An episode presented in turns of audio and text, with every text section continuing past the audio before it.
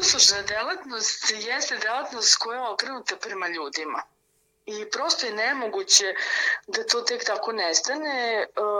Da li će to preći u neku sivu zonu, što država verovatno ni naša ni ostale neće ovaj, dopustiti. Tako da ukoliko bude bilo nekih velikih posledica, mislim da će to biti na globalnom nivou i nećemo moći da se odu, ovaj, odupremo tome.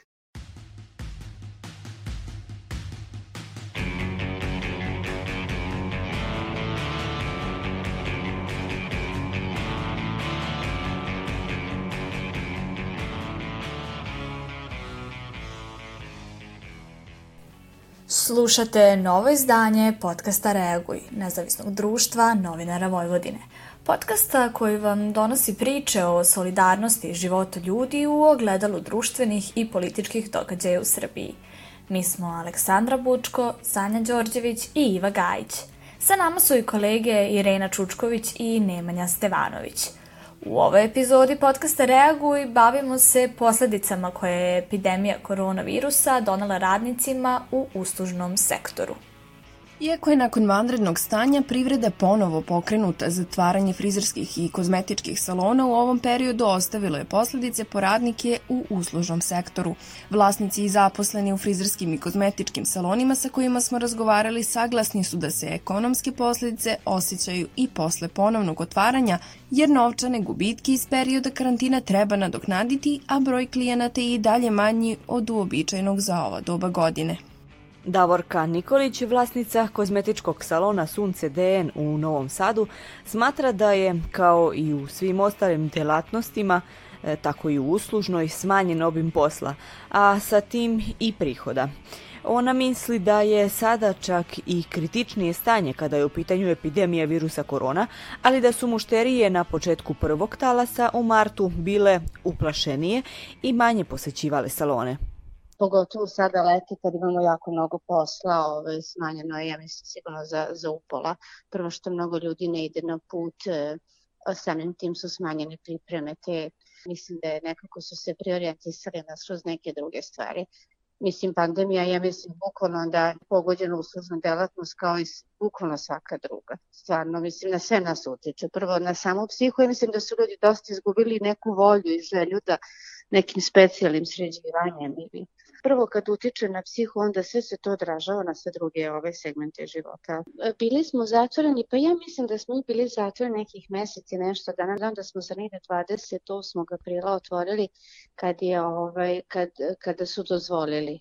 Zatvoreni smo, ja sam zatvorila nedelju dana pre nego što je bilo dozvoljeno tada u, u martu jer je ovaj, policijski čas je uveden pa već od 18 časova, pa tu se nije isplatilo ni raditi ni ništa i bukvalno su ljudi tada u tom prvom krugu mnogo bili uplašeni, ja mislim, i nego što su sada, mada je sad situacija ja mislim malo i, i, i dramatičnija nego što je bilo u prvom krugu. Prvo mi maske već nosimo stalno, nam tako zakon e, pre, propisao, a i, i zbog same inspekcije kazne su velike i tako dalje.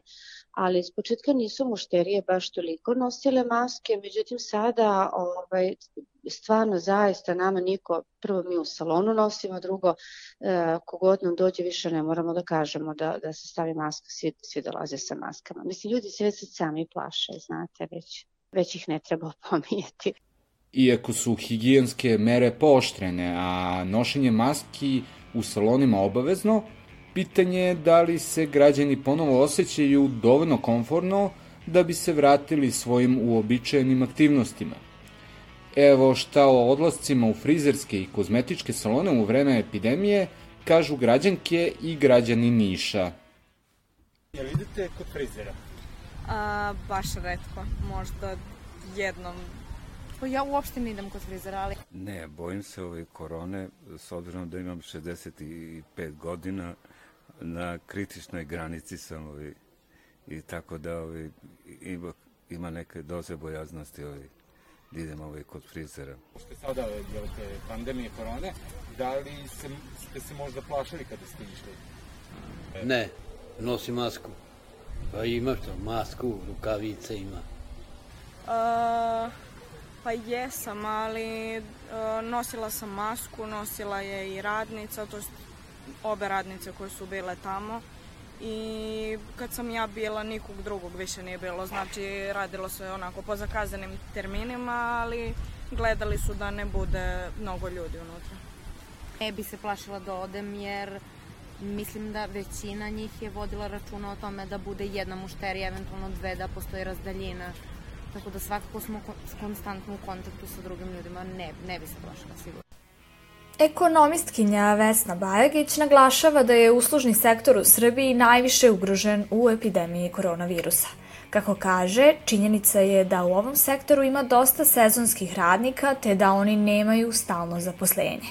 Vesna Bajagić za podcast Reaguj navela je koje je mere država preduzela kako bi pomogla radnicima u ovom sektoru pošto je država donao neke ovaj, uredbu ovaj, gde je neko obezbeđenje donete plan primjena mera za sprečavanje pojave i širenje epidemije zaraze bolesti, a sve u cilju zaštite bezbednosti i zdravlja na radu.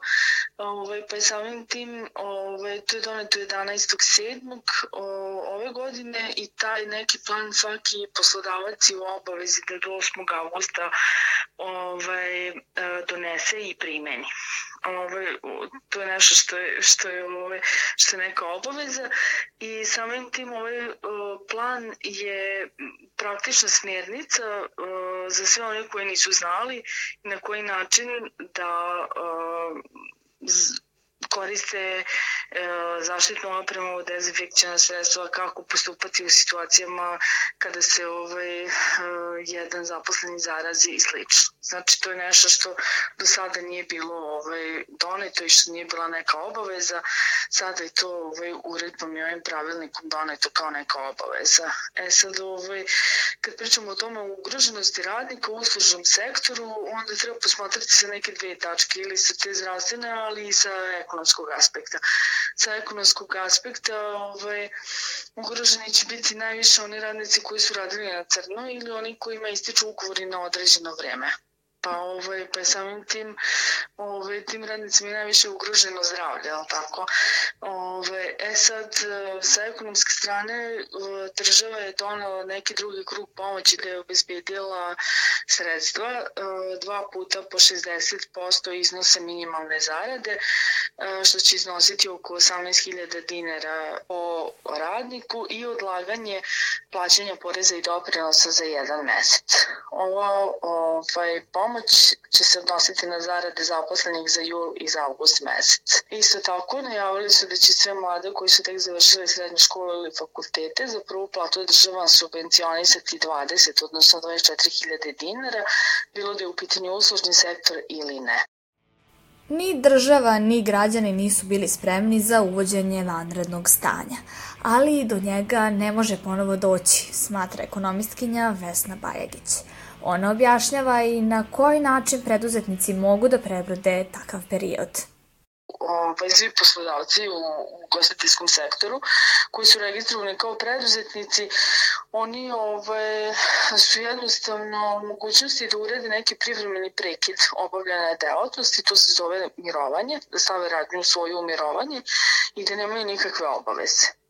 E sad, ove, radnici kao tehnološki višak koji se pri tome pojave, oni imaju mogućnost da se prijave na biro, odnosno nacionalnu službu za zapošljavanje i da dobiju neku naknadu ovaj, određeni vremenski period. Međutim, kod DO firme koje su na, koje, na taj način registrovane, to komplikuje stvar i to nije tako moguće. ono što, što mislim da je moguće jeste da će država i naša i sve ostalo uraditi da ovaj, privreda nikad više ne bude u toj situaciji u kojoj je bila ta tri meseca kad je bilo vanredno stanje i mislim da to, moje mišljenje da to više nije moguće ovaj, da se desi. Ekonomistkinja Vesna Bajagić smatra da uslužni sektor ne može prestati sa radom, baš zato što je okrenut ljudima i njihovim potrebama i željama, ali da posledica svakako ima. Uslužna delatnost jeste delatnost koja je okrenuta prema ljudima. I prosto je nemoguće da to tek tako nestane. E, da li će to preći u neku sivu zonu, što država verovatno ni naša ni ostale neće ovaj, dopustiti, tako da ukoliko bude bilo nekih velikih posledica, mislim da će to biti na globalnom nivou i nećemo moći da se odu, ovaj, odupremo tome. Posledice su što uh, dobit praktično uh, nije u onom obimu u koje se to očekivalo ili na koji se planiralo, zato što su troškovi ogromni.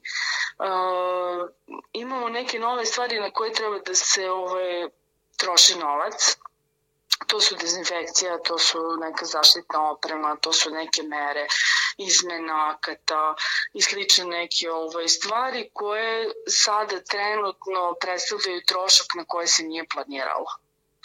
Ali iskreno verujem da će to vrlo brzo proći i da će se sve vratiti u normalu što je svakako važno za radnike u uslužnoj delatnosti kako bi prebrodili period krize jeste neki vid pomoći ili subvencije od strane države. Većina frizerskih i kozmetičkih salona pripada redu malih i srednjih preduzeća i kao takvi pojedinačno nemaju moć da utiču na organe vlasti prilikom donošenja odluka. Ujedinjeni u sindikate povremeno uspevaju da se izbore za svoje prava i javno progovore o svojim problemima. Kada reč o reakciji države na njihove zahteve, mediji često igraju važnu ulogu, smatra Ranka Savić, predsjednica Asocijacije slobodnih i nezavisnih sindikata. Pa, znate, u jednoj državi u kojoj institucije ne rade, uh, vrlo je teško vršiti pritisak. Ja mogu da vam kažem da je najveći pritisak na našu vlast uh, ste upravo vi, odnosno naše obraćanje medijima, i čim mi imamo, kad imamo neki problem i obratimo, obratimo se medijima, dolazi do brze reakcije e, pojedinog ministarstva ili vlade uopšte. Ono što je dobro i čime sam ja bila zadovoljna, znači mi smo među prvima dali jedan paket mera uh, i neke od tih mera, recimo tri mere su bile prihvaćene od vlade Srbije e, pritisak će se vršiti, ja sam potpuno sigurna od e, oktobra meseca, jer vidim raspoloženje zaposlenih, vidim strah, vidim e, gubitke posla i znate, sindikati dugo vremena najavljuju te bit će proteste, neće biti protest, međutim ja mislim da će socijalna slika negde od oktobra, novembra biti katastrofalna i da će to biti ona kapisla koja će ljude izvesti na ulicu. Ranka Savić iz Asocijacije slobodnih i nezavisnih sindikata navodi i neophodnost da se u ovim vremenima, a uz državnu pomoć, sačuvaju radna mesta, navodići kao primer mere koje je donela hrvatska vlada. E, recimo, jedna od mera koju smo i mi predlagali vladi Srbije, da e, do kraja godine jedan deo plata plaća država upravo ovim sektorima, a jedan deo poslodavac.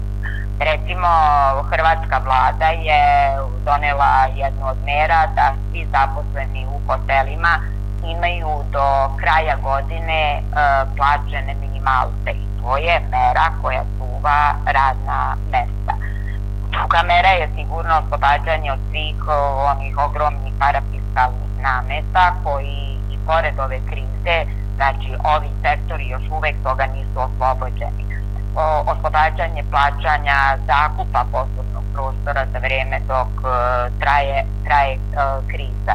Recimo, nama su se obraćali mnogi koji drže one kapiće i restorane i tražili od nas da im pomognemo u tome da izvršimo pritisak da dođe do oslobađanja plaćanja naknade za letni bašte, koja ja sam se iznenadila, pravo da vam kažem, nisu uopšte male.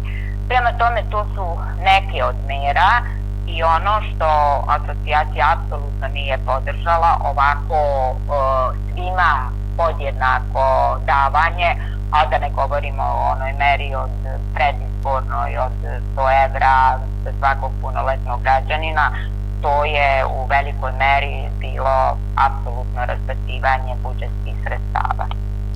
Zoran Vujović, predsednik Asocijacije malih i srednjih preduzeća i preduzetnika Srbije, navodi da su tokom pandemije najviše pogođeni uslužni sektor i zanatlije, a potom i ugostitelji.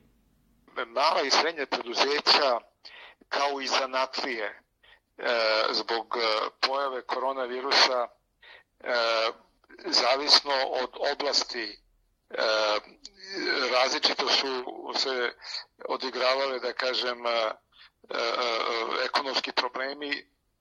Znači u delu ono što je opšte poznato, u delu pružanja usluga, znači svi zanatlije koje pružaju usluge, da su to jel da, frizeri, kozmetičari i tako dalje, preko e, e, firmi koji se bave ugostiteljstvom i e, hotelijerstvom su najviše ugrožene zato što e, bila je jel tako u martu, aprilu, maju e, jednostavno firme nisu mogle da rade zato što je, kao što znate, petkom, subotom, nedeljom su e, bile takve mere da narod nije mogao da izlazi i da, da koristi te usluge.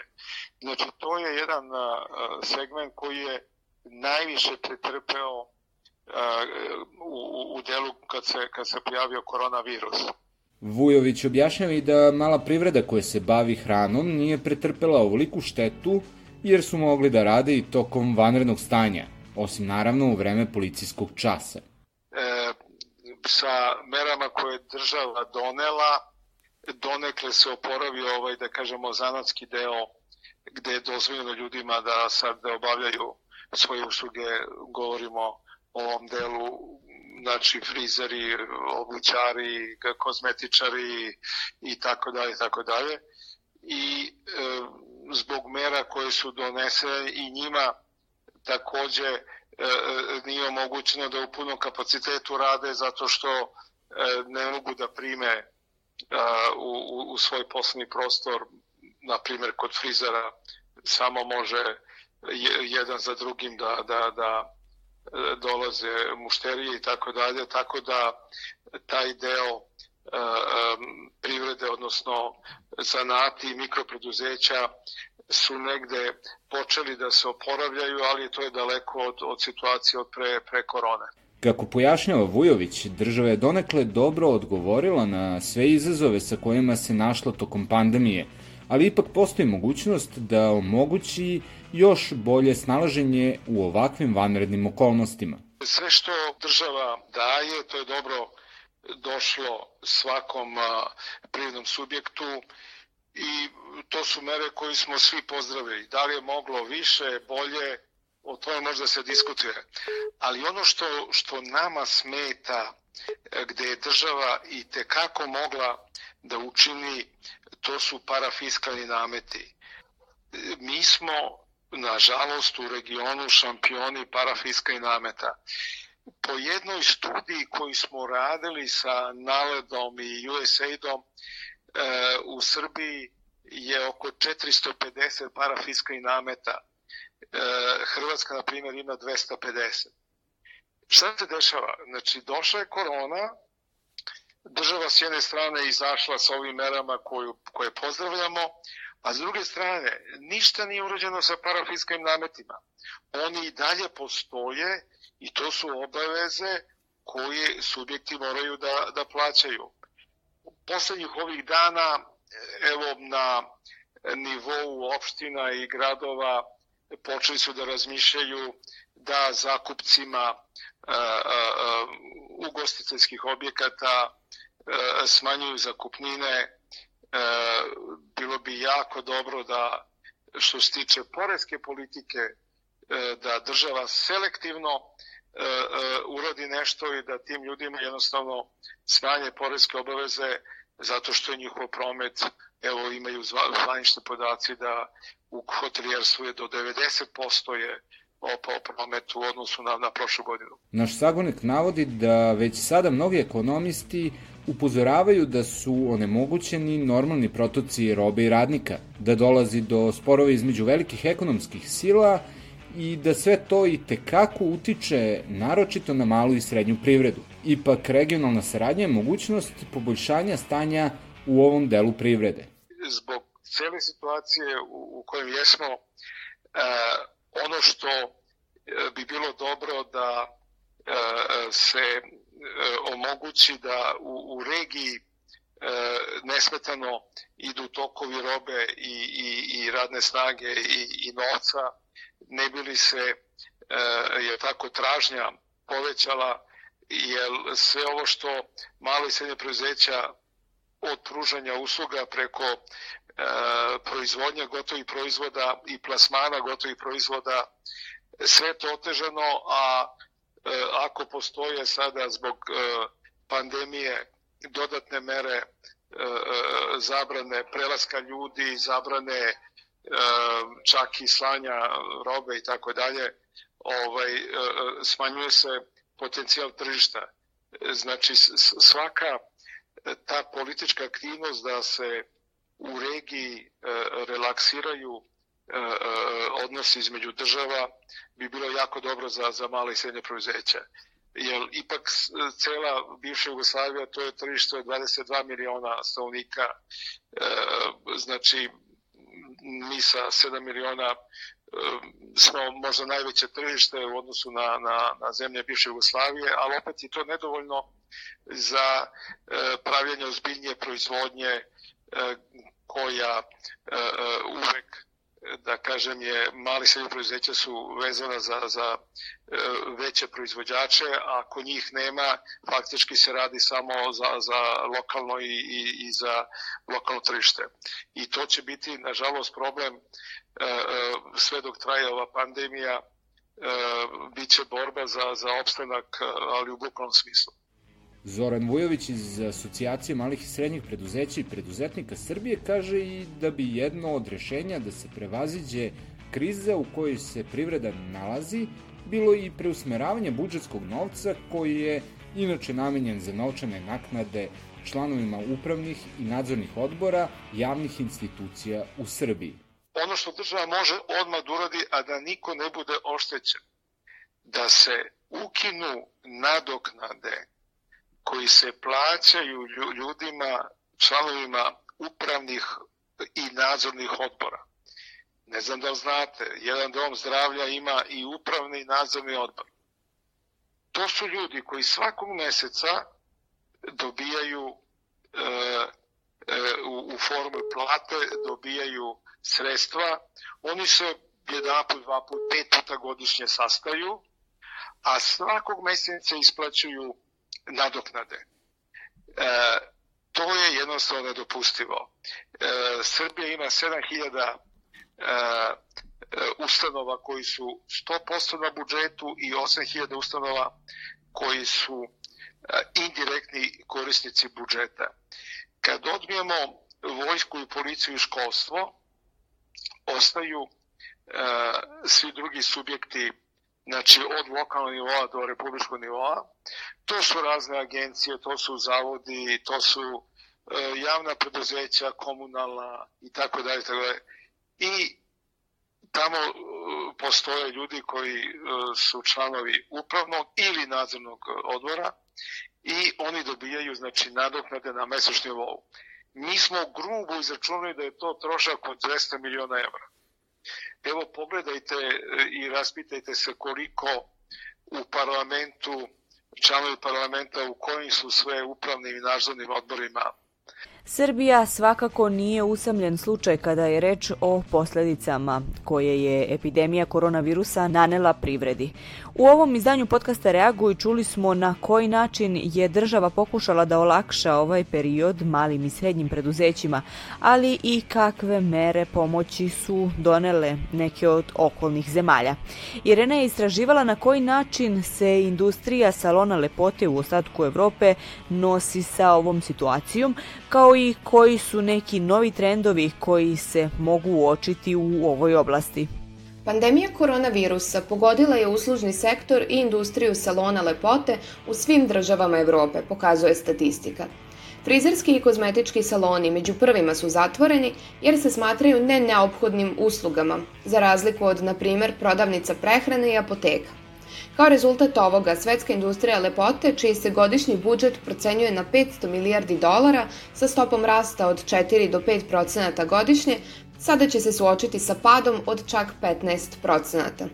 Sa druge strane, period karantina doneo je porast kada je reč o online kupovini kozmetičkih proizvoda, što pokazuje da su klijenti nastojali da i u uslovima socijalnog distanciranja samostalno održe rutinu nege koju im inače obezbeđuje profesionalac.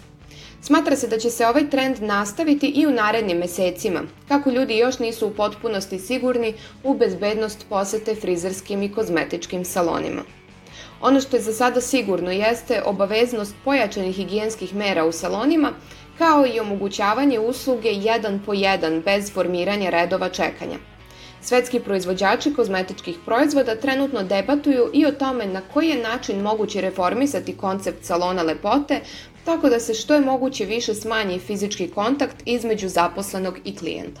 Odjavljujemo i ovo izdanje serijala Reaguj, podcasta Nezavisnog društva novinara Vojvodine, u kom smo govorili o funkcionisanju uslužnog sektora u Srbiji u vreme epidemije koronavirusa. Da biste bili obavešteni o našim najnovim epizodama, prijavite se na naše kanale. Na iTunesu, Stitcheru, Castboxu, Sounderu, Google podcastima, kao i na sajtu podcast.rs. Ocenite naše sadržaje i naravno pišite nam ukoliko imate neki komentar ili sugestiju. Naša mail adresa je podcast.ndnv.org. Ukoliko želite da nas podržite, to možete učiniti na sajtu donations.ndnv.org.